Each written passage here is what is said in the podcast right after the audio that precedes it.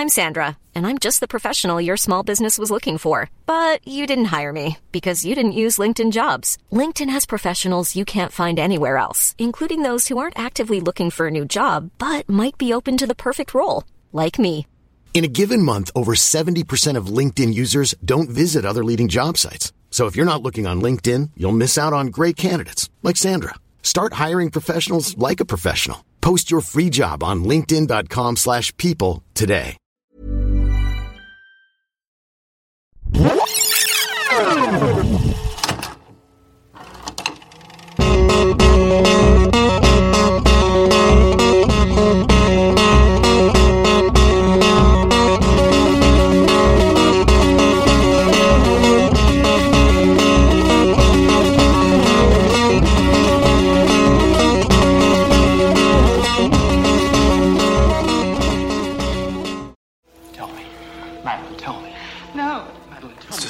Happening with us. Like the past. The movie never changes. It can't change, but every time you see it, it seems different because you're different. You, you see different things. If you can't change anything because it's already happened, you may as well smell the flowers. Hello, welcome to Rewatchability. It's the podcast where we revisit movies and TV shows of the past to see how they hold up today. I'm J.M. McNabb, and I'm joined as always by Blaine Waters. and Still Robert Larone. and we're back. We talked uh, last week about what we'd be doing this week, and of course, the movie we arrived at was Twelve Monkeys. Yeah. the 1995 Terry Gilliam movie about. Uh, What's so much. That's if the end of the world hasn't happened between last week and this week. That's true. Uh, we're doing this partly inspired by the real life viral emergency that, you know, I guess our children will be like putting on the rubber suits with Christmas lights in it and Yeah. trying to piece together what happened. Let's be honest, this is probably being listened to by somebody who's been sent from the future. or, you know, at least to the surface. Oh shit, they're going to think that we did it. we did not do it. Though maybe in a roundabout way we did. Humanity in general. yeah. Of course, yeah, 12 Monkeys, you know, big famous movie. We hope with this new format that you watched it along with us and are, and are ready to, to get into the nitty gritty of it. Mm-hmm. Before we get into that, I do want to say you can go to patreon.com slash rewatchability and kick in a few bucks a month. And mm-hmm. Thanks so much to everybody that, that does that. It helps keep the show going. It helps keep Rob in the underground bunker in which he goes w- between episodes. keeping you in cans of beans. That's right. Yeah, that's Uh, good. It's your turn to hose them off after the show. okay, that's great. I thought I had things to do, but Make sure you use uh, extra hot water. there is so much to talk about with 12 Monkeys. E- Even just now when I said it's a movie about, my brain froze up because the words like time travel and plague and, you know, environmental Fate, terrorism. destiny. Yeah. naked Bruce Willis, you know, so many things. There's a few bums in this, and I don't. I don't mean the homeless that's gentleman. pejorative. I, I mean like literally bare bums from Yeah. from famous. we All get to see history. the sexiest ass of 1995. That's true. Take that, Captain America. yes. There's so much to talk about, so let's get right into the rundown. Rob, what happens in 12 Monkeys? So, 12 Monkeys. It starts in 1996, which is the future, believe it or not. because this was filmed in the past. Wait, does it start in 1996? Well, it tells us that in 1996 there was this big old plague and humanity was almost entirely wiped out and all the survivors had to go underground. Hmm. That's what we're told at the beginning of the movie. And the next thing that we see is like a flashback. We see this scene of this man running through an airport and he seems like he's chasing somebody, but he gets shot. And then we see that this is being watched by a little boy. And then we see that it's being remembered by Bruce Willis, who is like some sort of prisoner in this underground society. Mm-hmm. And he is, he's essentially like voluntold to to go on this uh, mission to the surface where everything has been devastated. Like there's no human life up there. The animals are roaming free. He sees like a lion on a bank. yeah, sorry. How is this lion surviving in the winter in Philadelphia? That's what Shut I up, wanna know. Blaine. Yeah, you don't know what sort of alpha species could thrive when there's a void in an apex predator. Right, but they they have no no food stock. What are they eating? Cats? Dead humans. Dead humans, maybe. He's probably right. That's, if you die and your cats are there, you know what's happening. true, true, true. yeah. But so he does so well at this mission, he collects enough bugs that they voluntold him to go on another mission, a bigger mission. Mm-hmm. And we don't quite know what it is, but the next thing is, is he sort of is arrested in the past. Which is 1996. And we meet Madeline Stowe, the psychiatrist. Yeah, that's right. She's playing this woman named Catherine Mm-hmm. Railly, and she, you know, she's there to help this guy because he's he's so confused. He doesn't know what time it is. He says that he's from the future, and so when somebody says they're from the future or they're Jesus Christ, they send for her. Has it? Hasn't she ever seen a movie before? Like usually when someone says they're from the future, they're right.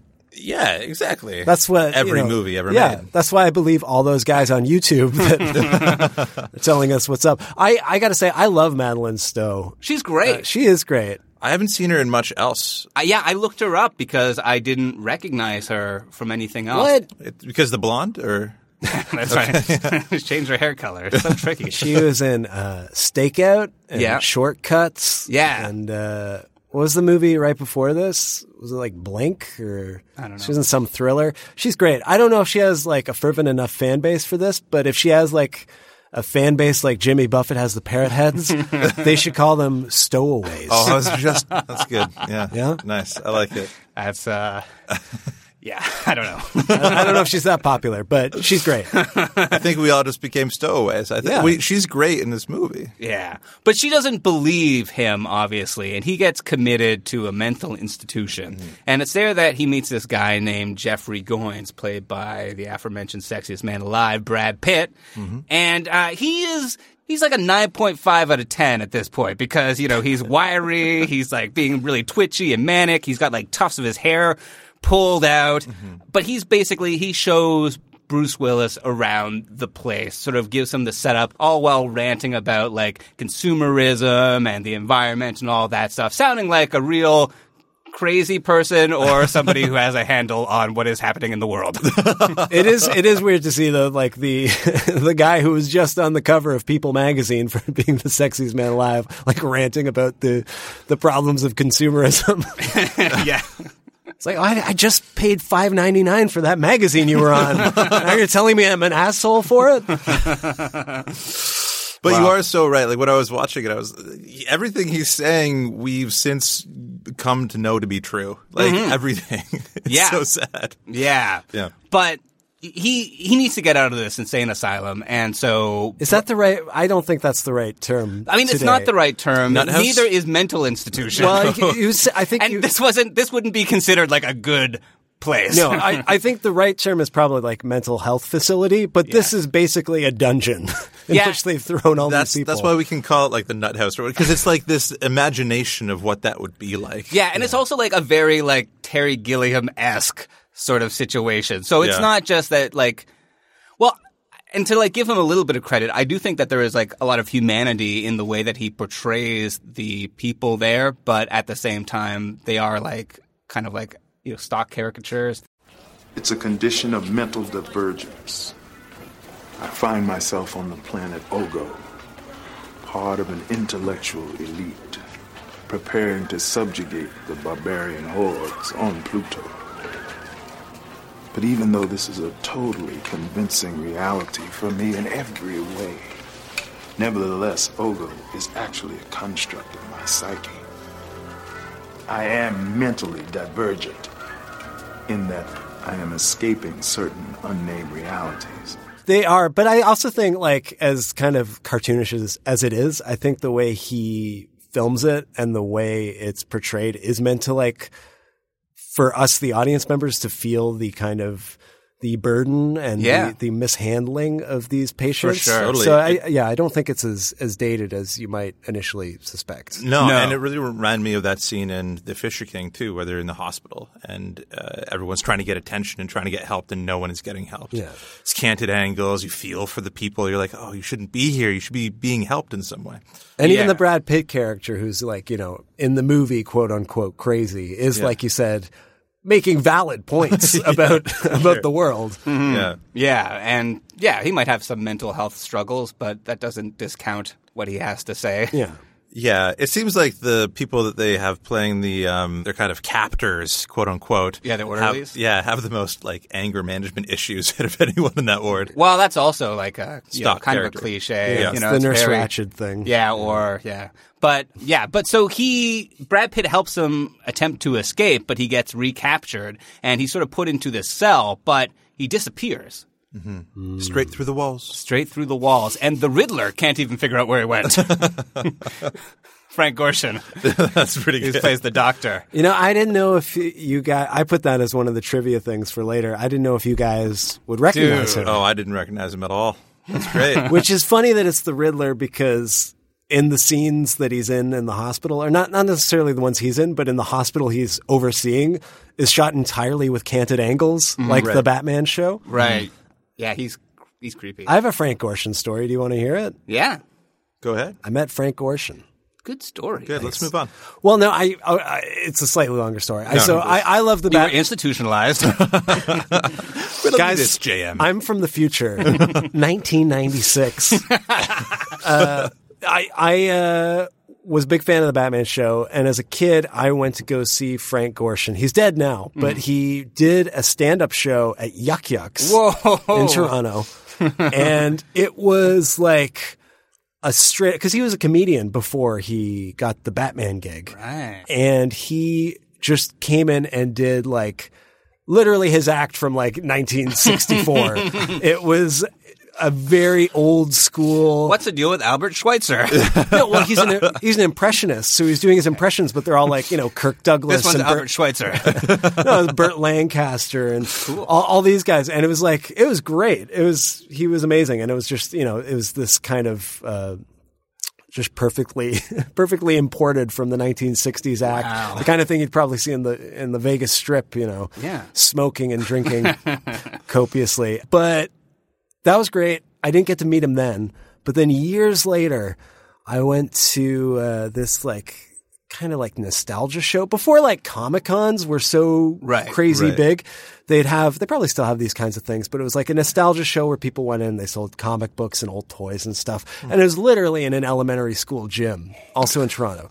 Very sad, very depressing, not crowded, and the special guest was Frank Gorshin and he sat up there on this uh, on the little stage where you know most days of the week the principal of the elementary school Oh is you know telling kids not to poop in the hallways or whatever. I have a way I want this story to end, and I really hope it ends. Well, I so I it was really depressing, and I went up there, and uh, you know Frank Gorsh. I don't even think he was like looking us in the eyes. He just uh, like had eight by tens of the Riddler and eight by tens of his appearance on Star Trek, and he he was like, "I wish you want Star Trek or the Riddler," and you know, it's just signing it for people. I don't even think there was a lineup to to meet him, and we met him, and. uh uh, I was with my dad and we said, you know, we went and we saw you do stand up, you know, five years ago or whatever it was. And he looked up and you could tell he just lit up completely. He was like, oh, really? Like, what did you think? Like he, he came to life when he was Oh, talking about really nice. stand up and was so, I think, touched that we, uh,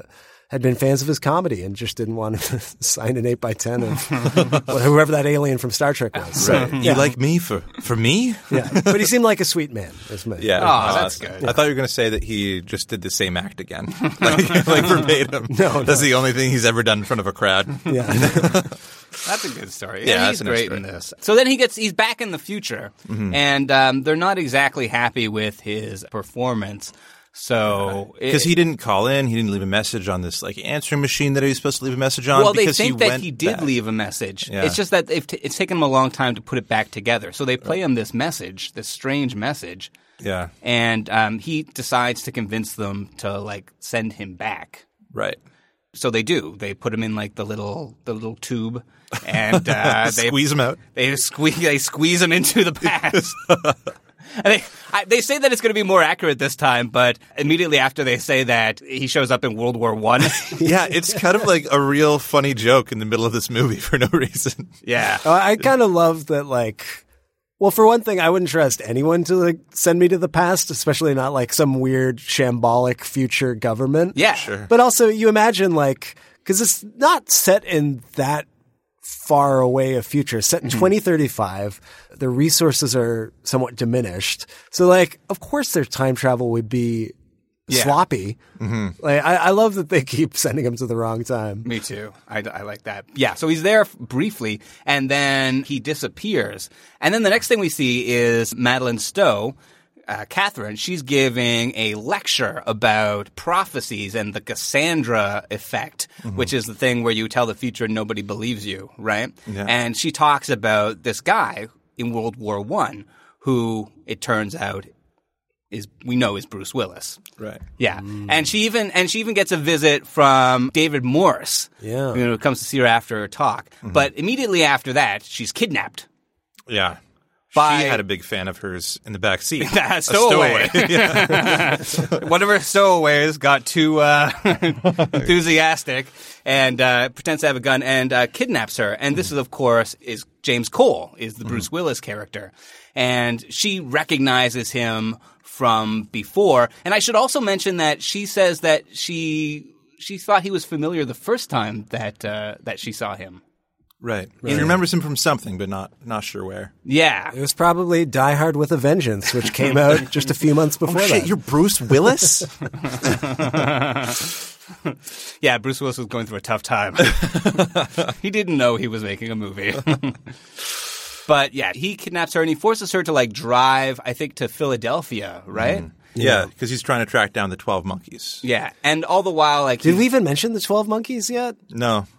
That seems like an oversight. And, Well- a, and a That's why I movie called 12 Monkeys. I mean, the, we don't know quite what the Twelve Monkeys thing is. Like at first, like we, but he sees the sign in that first scene, no? that's right, and he says we, there's a spray painted picture of the red monkey and a sign that says "We did it," mm-hmm. and so he wants to. See, if you watch that movie now, you'd just be like, oh, it's probably a Banksy. Or it's, it's probably not a clue. Yeah, that's a piece of art. Yeah. yeah, it's an advertisement. but he's he's sent back with the explicit mission from the message, the message that they made him listen to, Mm-hmm. that he's supposed to find out where the twelve monkeys are and stop the sort of thing from happening. Right. That's his mission. Yeah, so that's why he's going to Philadelphia to track them down. That's right. And he discovers that like Brad Pitt is the leader of the 12 monkeys, right?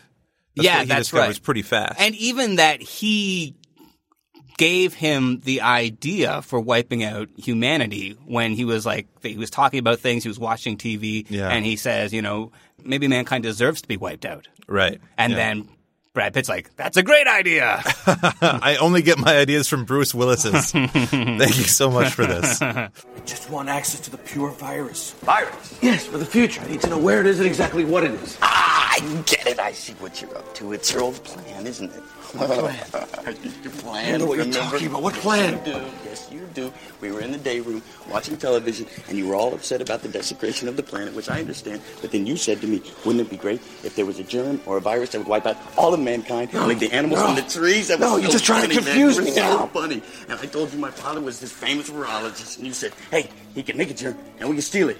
right? Go, go, go.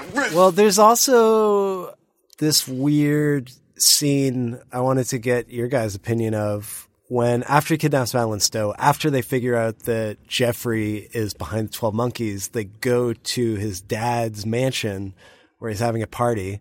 Uh, Right. play, played by previous sexiest man alive, Christopher Plummer. yeah 1994 And he's a I don't know if he was the sexiest. I, I, he's the sexiest man in our hearts. yeah, oh for sure. But and he plays like this top virologist around the world, right? He's like Right. working with viruses, so Yeah. he's probably in on this whole end of the world thing. yeah we see all the pieces coming together yeah, Yeah. Uh, and they go to find him, and there's this kind of there's this weird edit where Bruce Willis is basically attacking Madeline Stowe, and I I looked it up. A lot of, or at least a few places, got even reviews at the time thought that it was implied that he sexually assaulted her in that moment. yeah Because he says like, "Oh, you smell so good," and then basically grabs her, and then it cuts to Right. the We're- mansion. Well, I think we're meant to think that he murdered her or did something horrible to her, and then you know when he comes because there's even in I mean the you put house. her in the trunk it's pretty horrible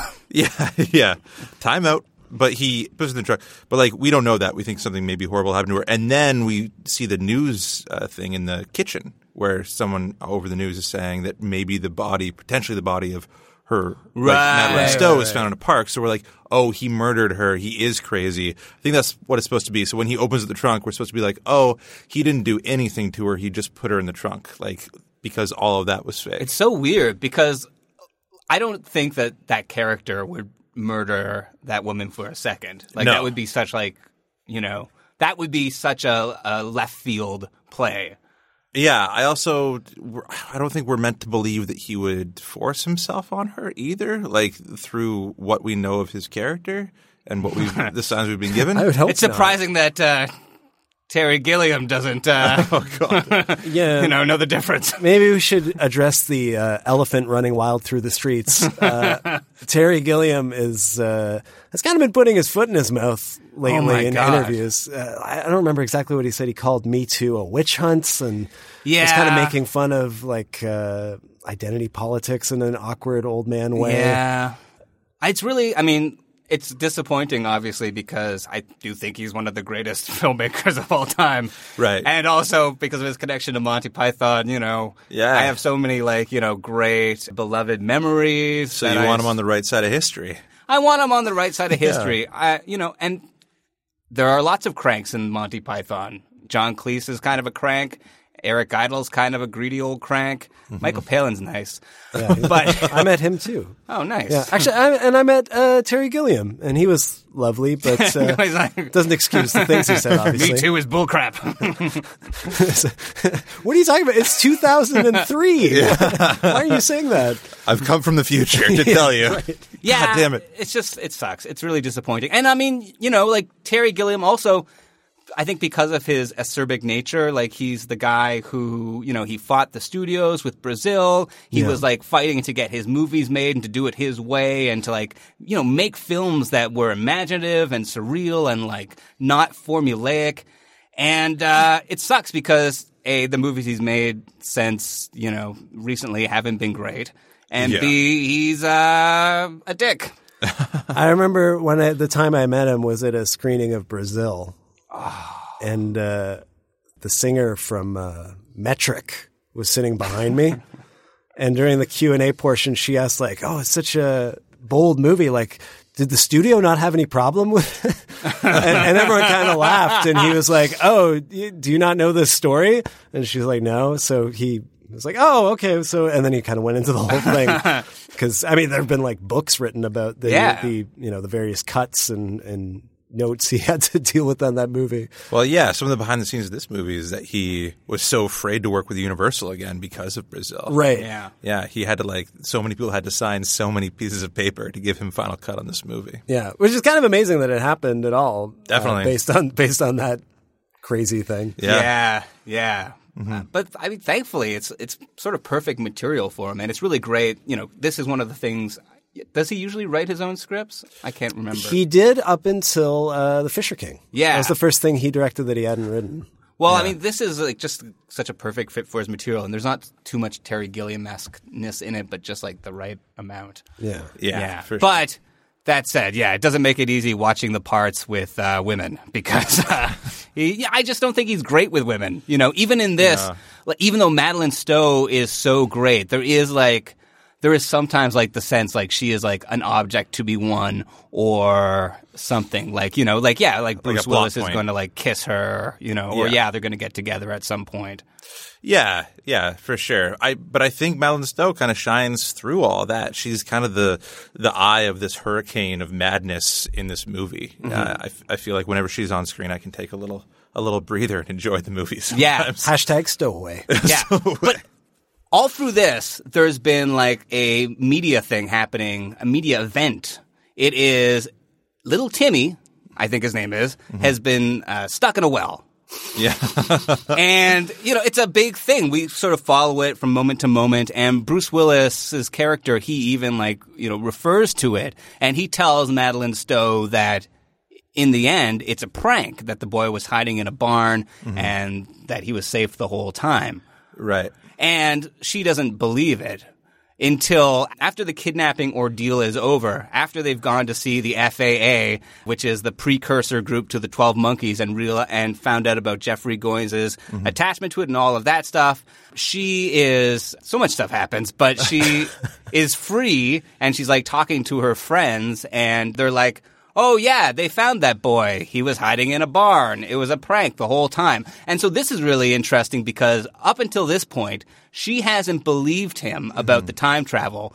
And he has slowly been accepting the point that like the guy in the asylum tells him, not the asylum, the mental health facility tells him that he is having a divergent experience Right. that he he very succinctly and eloquently talks about his problems that he sort of believes this but it's a problem and you know until he gets himself right he'll s- still have these hallucinations or whatever mm-hmm. and so Bruce Willis's character Cole hasn't hasn't bought into this, but he's slowly starting to. And you know, after like being sent back, I mean, he, all he wants is to be in this place, which is like normalcy, which he is starting to believe is the place that is not a hallucination. Mm-hmm. He flips. And so he thinks that he's having a divergent Insane, experience, yeah. and she is saying, "No, you were right. Yeah. You were right about the future. It is all going to end if we don't do something." Because the kind of the final nail in the coffin too is that that uh, cook from Wet Hot American Summer phones her up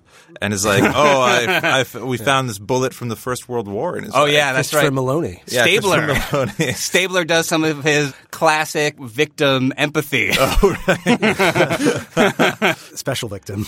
yes. The other thing the movie does really cleverly, I think, is not only does Bruce Willis start to doubt the reality of the future, but the movie, the way it depicts the future becomes very surreal. So even as an audience member, you kind of start to doubt its reality. Yeah, I read that that's what Terry Gilliam wanted to do was to be like, this could be a time travel story or this could be a story about mental illness. Like it could be either one. Yeah. Yeah. Which is yeah, which is not true because As long as you everything that ignore the photograph from World War One. Yeah, exactly, exactly, and everything that happens from then on out. no, but there are like you know, every once in a while you see a photograph or a painting that looks like exactly like somebody. That's like, true. That There's like like Greta vampire Thunberg. Nicolas Cage. Keanu, Yeah. Keanu Reeves. I, there's a painting of like you know Isaac sacrificing his son that looks exactly like my brother Kenny, mm. and his neck's being cut.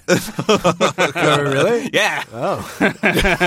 Whenever you like were angry at him, did you slip that picture under his door? I just start painting. Yeah, but I mean, the future as they depict it is really strange. Like, there's this like panel of doctor scientists. There's Yeah. like this weird like media ball thing with all these screens on it. Mm-hmm. The time travel device is like a see-through tube. You laugh, but in 15 years, we're all going to be watching media balls. it's going to be how we consume entertainment. well, yeah. So we should probably like get to the ending because the the ending's the big thing. We when we finally get to this, well, they go to the movies. Yeah, they she go to the- dyes her hair because she's mm-hmm. on hit, in 18 Hitchcock movies. That's right. And yeah, they're they're going to go to the airport to stop Yeah, Brad Pitt. From, to stop Brad Pitt. Mm-hmm. And while he's there, Cole realizes that this dream that he's been having, that we've been seeing throughout the mo- the movie of the guy being shot in the airport, he realizes that this is the moment that it's not a dream, that it's a memory. yeah, And that's um, a great realization. I love that kind of flip. I know this place. Airports all look the same. This is my dream. Oh, your mustache. It's not just my dream. I was actually here. Remember now, I it's like about a week or two before the before everyone started dying. Careful. They might be looking for us. I was here. They've also figured out that Brad Pitt was not the source of the toxin because while they're in the taxi to the airport, the taxi driver tells them that the people who released all the animals were the 12 monkeys. And that's what they were referring to with the we did it. So the taxi driver is like this short woman with a beret, and I, I just wanted to know so much about her. Yeah, she's uh, amazing. I want a whole other spin-off movie just about her. That's in the not what taxi. the uh, Amazon series is about. Yeah, but uh, yeah, so they really should have been more specific with that uh, street art. Yeah. What did they do? we released the animals, Yeah. not this other thing. or did any it. other thing. And by it, we mean, yeah, exactly.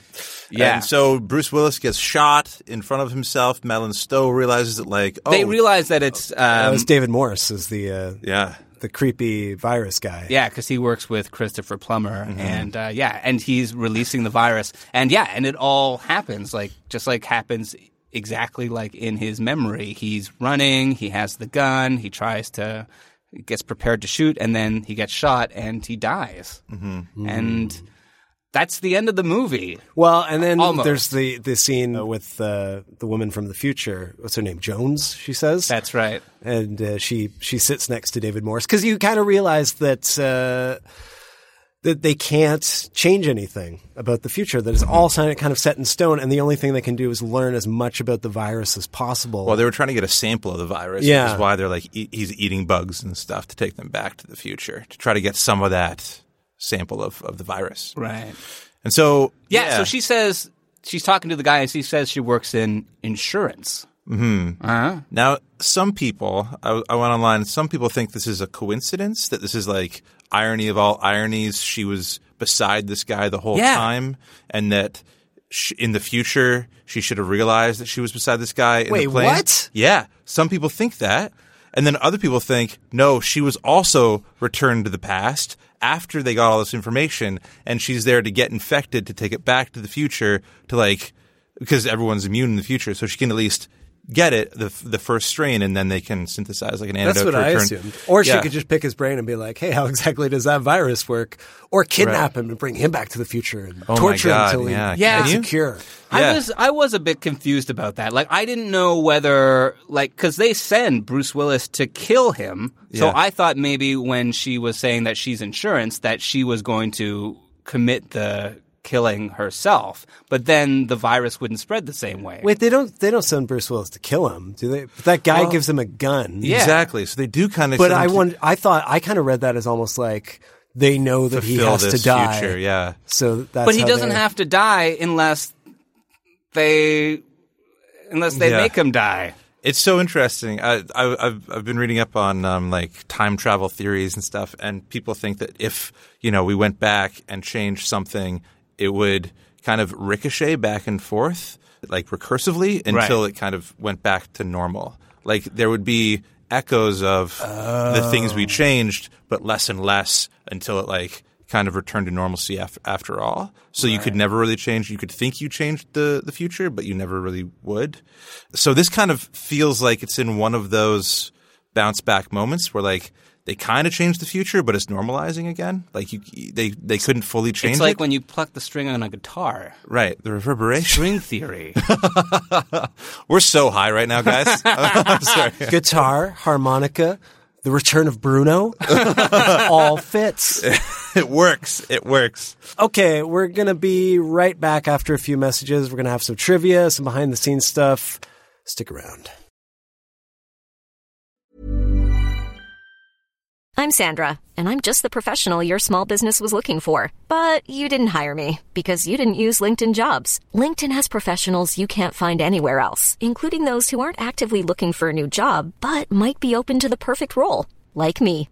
In a given month, over 70% of LinkedIn users don't visit other leading job sites. So if you're not looking on LinkedIn, you'll miss out on great candidates like Sandra. Start hiring professionals like a professional. Post your free job on linkedin.com/people today. We're back on rewatchability. We're talking about 12 Monkeys. Uh, sorry, did we disinfect these microphones? oh my God. we no, we definitely did not. Just immediately dies. That's you know that's why uh, Steven Tyler has all those rags on his microphone. It's to be he's constantly wiping them for germs. okay, so we have some behind the scenes stuff. Blaine, you and I both prepared some trivia questions. Yeah. Why don't you go first with some? So uh, so let's let Rob do it. Uh, no, I have I have some questions. Okay. Um, I, you guys are so much more clever than me when it comes to movies, so you'll answer these pretty easily. There are two movies where Bruce Willis might have already read this. travels back in time and meets a younger version of himself. What are those movies? Oh, come on. Well, I, I had a sort of different variation of the same Oh, question. great. Okay. What was yours? Mine is there are, excluding this movie, there are three movies Oh. where Bruce Willis interacts with his past self. Okay. Can you name those three movies? Oh my god. Okay. One of them is for sure Looper. Yes. Yes. And then another one is for sure The Kid. Disney's the kid. Disney's The Kid. Ah, what Yeah, I can't think of the other third one. It's, this one's kind of a trick. Okay. I mean, it's partly a trick because no one saw this movie because it's dumb. but it's not a time travel movie, Okay. if that helps.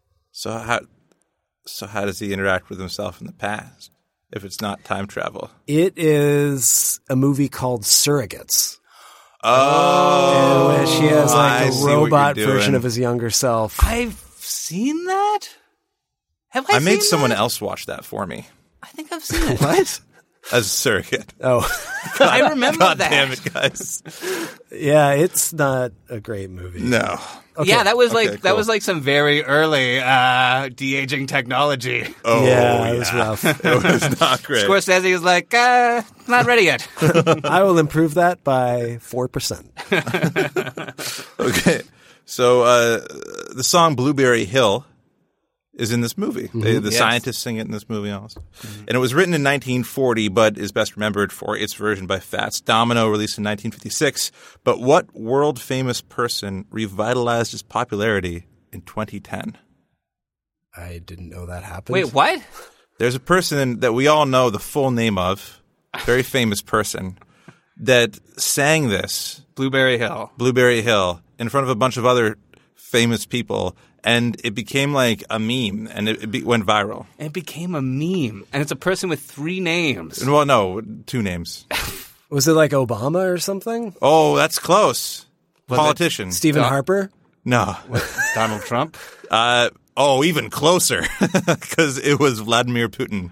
Oh my God! Yeah. The funniest thing watching the video, maybe we'll put up on Facebook or something. Watch it's first of all, he The was lyrics are changed because it's like this person lost my thrill, and he will be disappeared. yeah, exactly. when you find all of us suicided with one bullet in the back of our heads, Blueberry Hill is the name of a gulag. yeah, getting his kicks. Yeah, no, he sang it. It's not great. There's like an echo effect on his voice. I think someone else is singing behind Auto-tune. him. Of course. Yeah. And then it, it pans from him singing it like he's not enjoying himself at all, like stone faced, to Kurt Russell and Goldie Hawn both laughing and clapping along. It's like the weirdest fucking thing. Oh my God! Oh wow. Yeah, it wasn't like it wasn't just for him. It was a, uh, a fundraiser for, for ill children, which is probably why those celebrities were there. But uh, it just just makes me feel weird. By the way, like if uh, no new re- rewatchability comes on your feed next week, it's because. Uh, They slip polonium in our coffees. uh, do you have another question? I do, I do. So Brad Pitt was nominated for his role in this film for Best Supporting Actor. He lost to Kevin Spacey in Usual Suspects. That didn't age well, Academy. It didn't age well. Brad Pitt has since been nominated five times for an Academy Award, um, and he's won twice. What were his two wins for? Well, I do know this. Yeah, because He- won one this year. yes. He won literally weeks ago. Best supporting actor, yep, for Once Upon a Time, And for other- his abs, I think. The other time he won, I believe, was as a producer, right? It was. for Twelve Years a Slave. Yes. Oh. That's, the, that's the times he was nominated too for the Big Short, I think, as well. Oh, okay. The, that was a movie which he produced and gave himself a role in as the one nice white guy. Like, I'll be the one guy that like helps free uh, Solomon. Dude, I'm not casting myself as a slave owner. That shit will stick with me. I want to be sexiest man alive again. Yeah, that's what you can do if you're a producer. There Right. you go. I have one other Oh, question that please, we haven't uh, covered. okay. And that is an actor from the last movie we talked about, Last Action Hero. Okay. Someone in that movie appears in the 12 Monkeys TV show. Who? Do you know who that is? Arnold fucking Schwarzenegger. Okay. Damn, I was Uh, go wrong I'm strong, right? say uh, Mercedes Ruehl. Oh, no. Oh, okay. It, it is, you're all you done guessing? yeah. Austin O'Brien? Tom Noonan. Oh, Tom Noonan. Uh, you got Noonan. so, That's that's, good one. good. He plays some kind of shadowy character. I haven't seen it. You, you, Cast a long I watched the first episode once. Yeah, me I, too. I, I hear it gets really good, but the first episode is kind of just a a glossier, handsomer, not handsomer because Brad Pitt's in this, I guess, but like a, e- everyone looks more more bathed than they do in the movie, but it's essentially the same story in that first episode. Yeah. But it has like the same characters. Like there's a James Cole and a Jeffrey Yeah. Goines. Yeah, I don't know Yeah. if they have the same names. They they changed the name of Madeline Stowe's character to Cassandra because they really wanted to hit that Oh, wow. theme a little bit more. I And also, realized, Brad Pitt's character is a woman, I think, right? Oh, interesting. Yeah, I, I can't remember it. I watched the pilot so long ago and, and then watched half the second episode and was like, nope. yeah. Um, it was filmed here in Toronto. Yeah, it was. Yeah. Um, so yeah, he's I named should- James Cole. in I the- should give it another go. But I, I was just the Cassandra thing is is about saying what is happening, people not believing you, or what will happen, people not believing Yeah. you.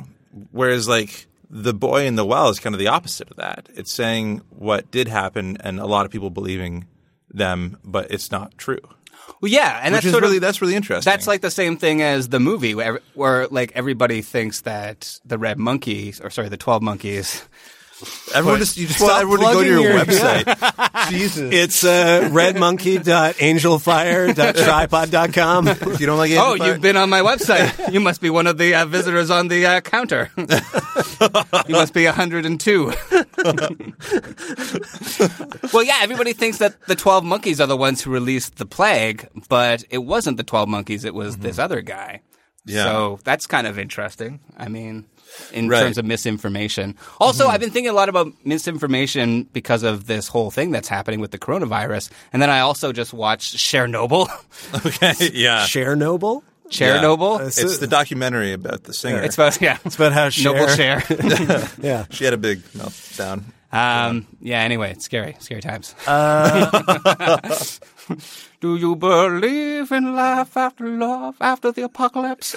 Oh, did you guys ever watch La Jetée, the film upon which this is based? Didn't it come with the special edition of Twelve Monkeys? no. I thought I thought it did. Yeah, I thought it Maybe did like too. a recent one, but like Yeah. not back in the day. Not back in the day.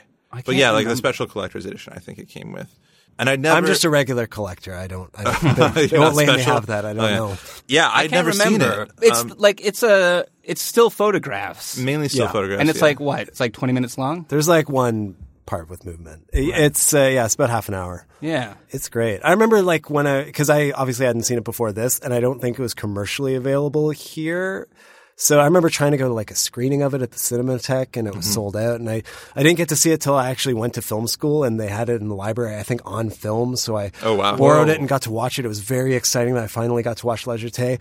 And then uh, over the course of film school, I probably watched it twenty goddamn times because so many Right. so many classes showed it. But I, I was initially very excited to watch it, and uh, I, I was I was going to try to watch it because I have the there's a Criterion Blu-ray of it now with uh, with Sans Soleil. I was going to try to watch it again, and of course I I didn't have time. But uh, it's a great movie, Yeah. and Yeah. what I love about it is it's it's you know it's very simple story about like this guy who yeah has has seen his own death basically because Yeah. of this time travel plot, and I, I love how this movie just kind of builds on that very simple premise and makes it its own thing.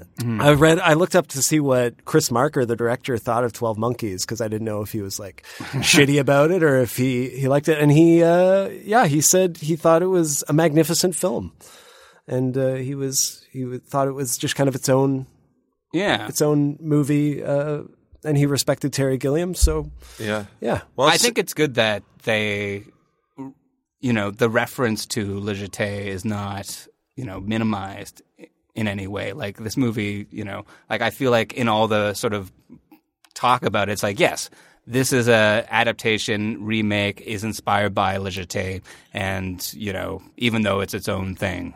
Right. It's interestingly inspired by because the Writers Guild was saying that was kind of a problem for them. It's something that they tripped over because I think you don't have to pay someone uh, a lot of money if you say inspired by. Right. I But think if this it's is the based first on, time yeah, I think it might have been yeah. the first time they did that.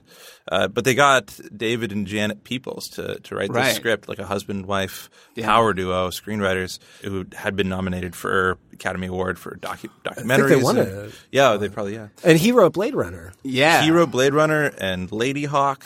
Yeah. uh, which is, is just better than Blade Runner, from what I remember. It's got more Rutger Hauer. there you go. yeah.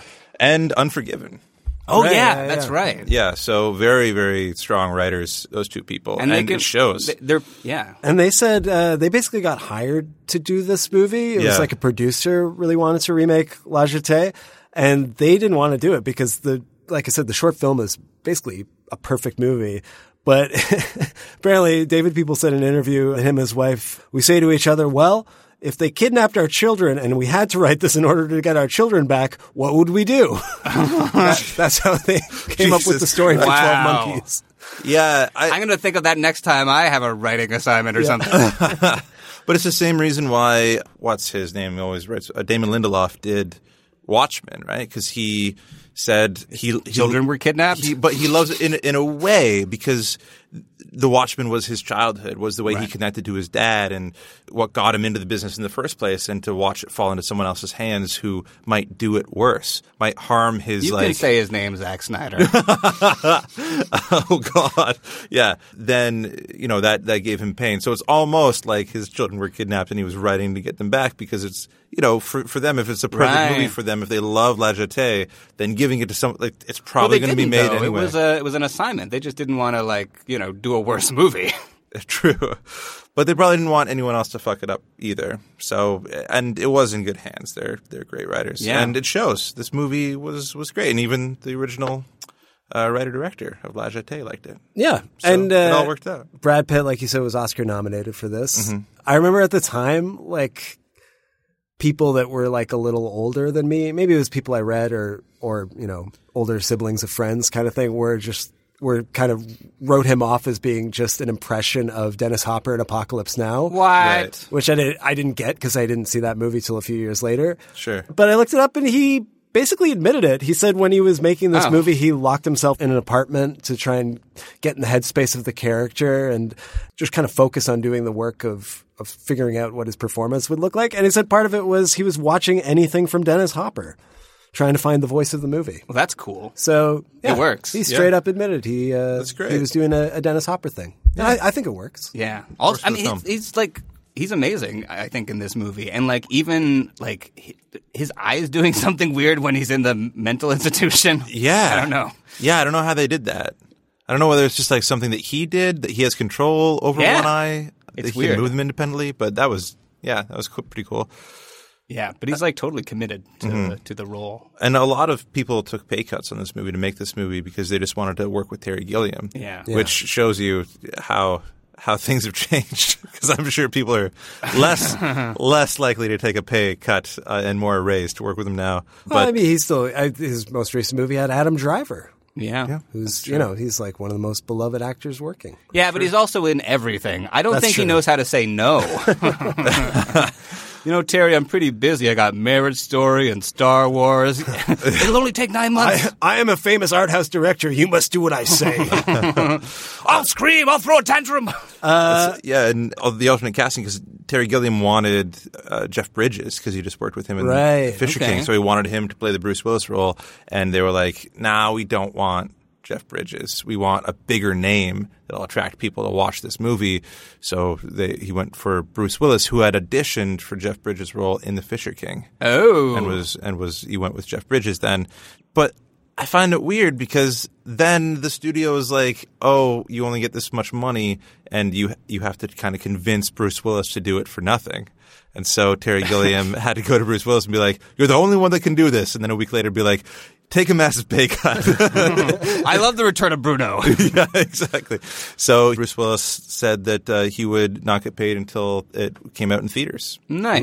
I Yeah. mean, he's great in this as well. I really Yeah. love his He's so performance, playing damaged and vulnerable.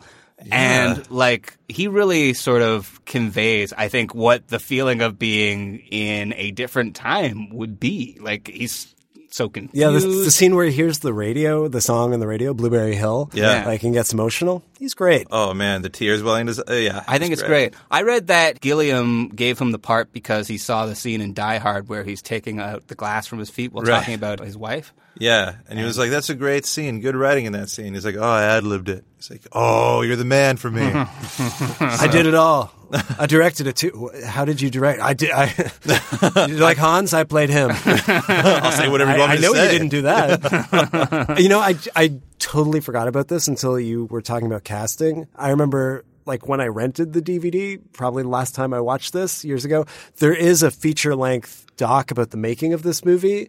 And I remember, Right. I don't remember much from that, but I do remember at one point there, when they're shooting the the airport scene, like the big pivotal scene in the movie, he uh, fires the kid actor. Yes, I remember that too. You, did you see that? yeah. Yeah, it's, it was like Oh, he's not working out.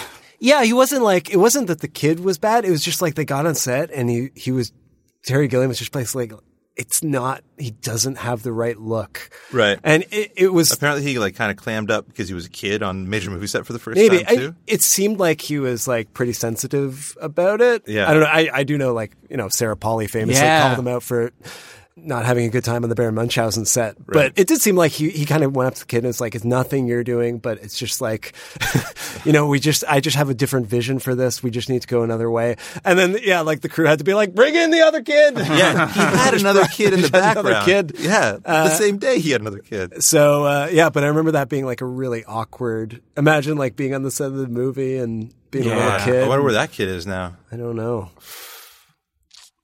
Probably watched himself die. what? I don't know. Like in the movie? Yeah. okay.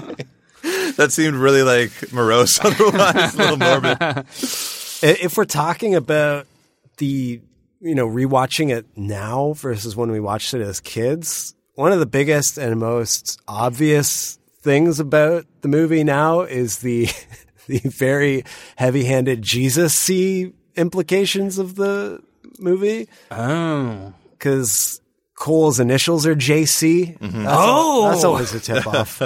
and his the, his whole story is about having this kind of like predetermined death, Right. That he does to to sacrifice himself for uh, for the good of humanity. Yeah, and also like the soapbox thing of like every crazy person throughout time that has been like, "Hey, the end is coming," has been a time traveler that just didn't work out. Yeah. Yeah, From this, well, yeah, is what they're kind of saying in this movie. Yeah, and also even just like the idea of like, you know, humanity and and the apocalypse being kind of visited upon humanity because of our sins. Like they they do kind of Right.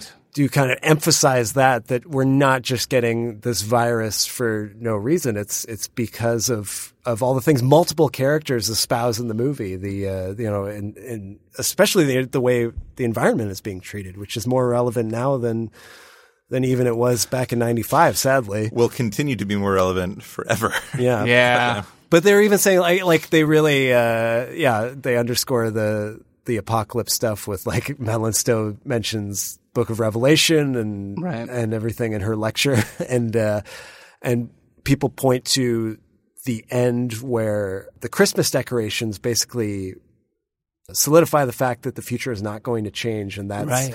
that's visualized in the form of that angel being Right.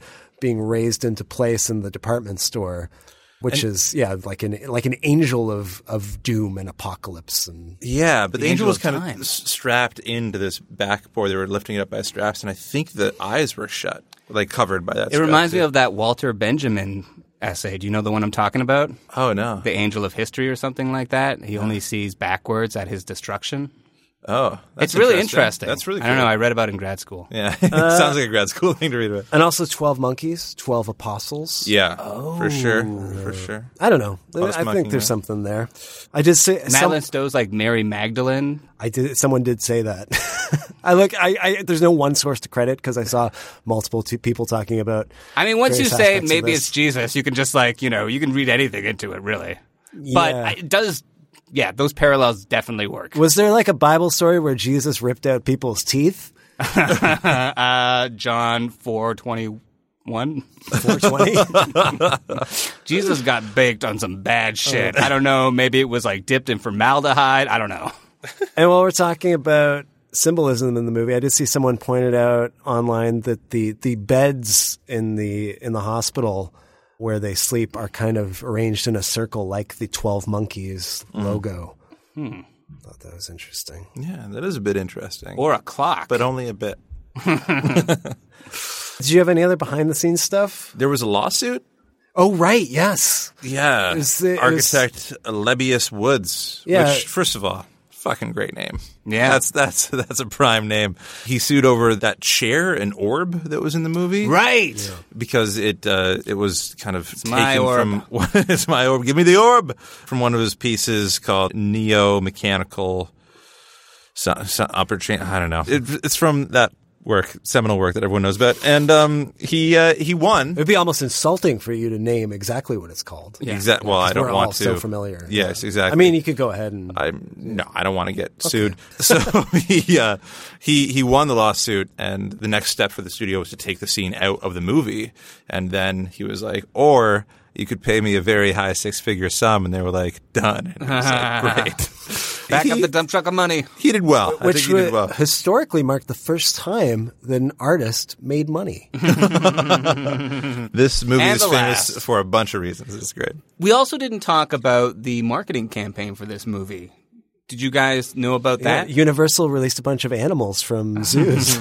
No, but they it was like one of the first viral marketing campaigns. Like they put a bunch of they spray painted a bunch of monkey signs all over like Los Angeles or something like that and they really sort of like primed the world, the United States, whatever, for this movie and then when it came out everybody was like, "Oh, this is what the monkeys are about." Right. It's a movie, But it was a very effective technique for the movie, and I think you know played into its success. And you know, it is noted as one of the first times that that sort of like outside marketing, or uh, you know, I guess like the sort of almost pre Blair Witch. Is this like something that's really happening, Right, Or yeah, is yeah. it for a movie? Um, yeah, that's where that sort of came from. That's interesting. Yeah. Yeah. There's also echoes of this movie in other movies with the actors that kind of echo them. To explain, the Bruce Willis says to at one point, "All I see are dead people," Oh, uh, And, his he- name is Cole, and the kid's name is Cole. and the kid's name is movie. Cole. And then that movie, you know, uh, Sixth Sense takes pra- place in Philadelphia. So it's, it's that's kind of weird. And uh, Brad Pitt produced Twelve Years a Slave, Twelve Monkeys. Both movies start with twelve. When you Yeah. you know the next to each other on the And- on the well, video there's store. also Twelve Angry Men could be in front of that. and and Brad Pitt does this whole monologue in Fight Club about like how the world will be taken over once the apocalypse happens, and he's like talking about the animals stalking through the streets of and monkeys. and monkeys climbing the, Mm-hmm. the bridges and stuff. So I don't know. There's some weird echoes throughout moviedom in this movie. yeah. And uh, the coronavirus was created by Christopher Plummer on the set of Knives Out. Damn you, Plummer! He wouldn't do that. No, not He's to our us. greatest Canadian. Yeah, I'm sorry. Well, what did you guys think? Was it rewatchable, Blaine? Hands down, yeah. Okay, I'll put my hands down. Did you think it was rewatchable, Blaine? But I have a gun on you. Please put them up. Uh, He doesn't have a gun. Uh, I don't have a gun. It was totally rewatchable. I love this movie. I think it's uh like even more genius now that I'm seeing. Like I, I, when I first saw it, or when I was remembering it, I was like, oh, like he only goes back one time. But the continuing to go back and him thinking he's insane and she realizing that he's not is a perfect crossover midpoint. It's just like a perfect script, really well done. I, I love this movie. What about you, Rob? Yeah, I loved it before and it felt so good to watch. I was like, you know, at the edge of the seat uh, the whole time. Even though obviously like I knew the twist, I was still like very excited to see it sort of play out. I think all the acting is amazing in this movie. I really think it's probably Terry Gilliam's masterpiece. And I've just recently saw Brazil again, and I think that's great. Um, and it's his most self-indulgent and wonderful piece of cinema. But this is like where you get to see Terry Gilliam actually do his best work, you know. Right. And he, he has like just enough detachment from it that uh, he doesn't uh, fuck it up. so. I, I think it's a great movie. It's still one of my favorite movies. It's one of the most fascinating like stories. It comes together the best. I think it's great. What about you, hmm. Jam? Yeah, I enjoyed it way more than I thought I would. I, and I don't mean that as an ins- insulting thing to say. It's just I I remember really liking this movie, but it's not one. It's just one I kind of assumed was good and Yeah. didn't always feel like watching. But you know, taking another look at it really made me appreciate it and uh, and how even just how the structure of it is so unusual. The way we go back and forth from the the future to the past to Mm-hmm. yeah, it's it's very unique and. uh And there's some funny parts in it too. Like we were talking about, like, oh, we'll do it right this time, and then he goes back to World War One, or Right. when they see the cops and they're on the lam, and they turn around and they're on this huge jumbotron, like in front yeah. of the police. Yeah. Uh, there's yeah, there's some funny moments. Yeah, it has it has a sense of humor Mm-hmm. to it, which you know is not unusual for Gilliam movies. And it, yeah, it makes me remember how much I like Terry Gilliam movies and how much I wish he would stop saying stupid shit. Shut up, Gilliam. Because yeah, it's it's really a great movie. Well, you know, the biggest thing for me in rewatching it because I haven't seen it in so long, like I said, is probably the fact that I've seen La Jetée so many times in the interim, and know, one one thing we didn't mention is the uh, the Hitchcock connection because Chris Marker is a big Hitchcock fan. There's a Vertigo illusion in La Jetée, Right. And like in Sans Soleil, there's a whole segment where he goes to San Francisco and goes to the filming locations of Vertigo. So to actually, I guess because this was a Universal movie, you know, they were able to actually use footage from Vertigo Right. in in that sequence where they go to the movie theater, which you know, it's it's just uh, it's just kind of perfect, and yeah, it Circular made me appreciate it more. I, I think it just builds on the original as opposed Definitely. to taking anything away from it. Yeah. yeah, I, I really enjoyed watching it this time. It was great. Great. Yeah. Well, thank you so much for listening. If you have any thoughts about the movie, you can always email us at uh, rewatchability at gmail.com or tweet at us at rewatchability. You can like us on Facebook. You can subscribe and rate us on your favorite podcast platform. Until then, Or go to like geocities dot red monkey. yeah, you want to you want to plug your website again? Yeah, it's angelfire slash geocities slash red monkey dot Jeff.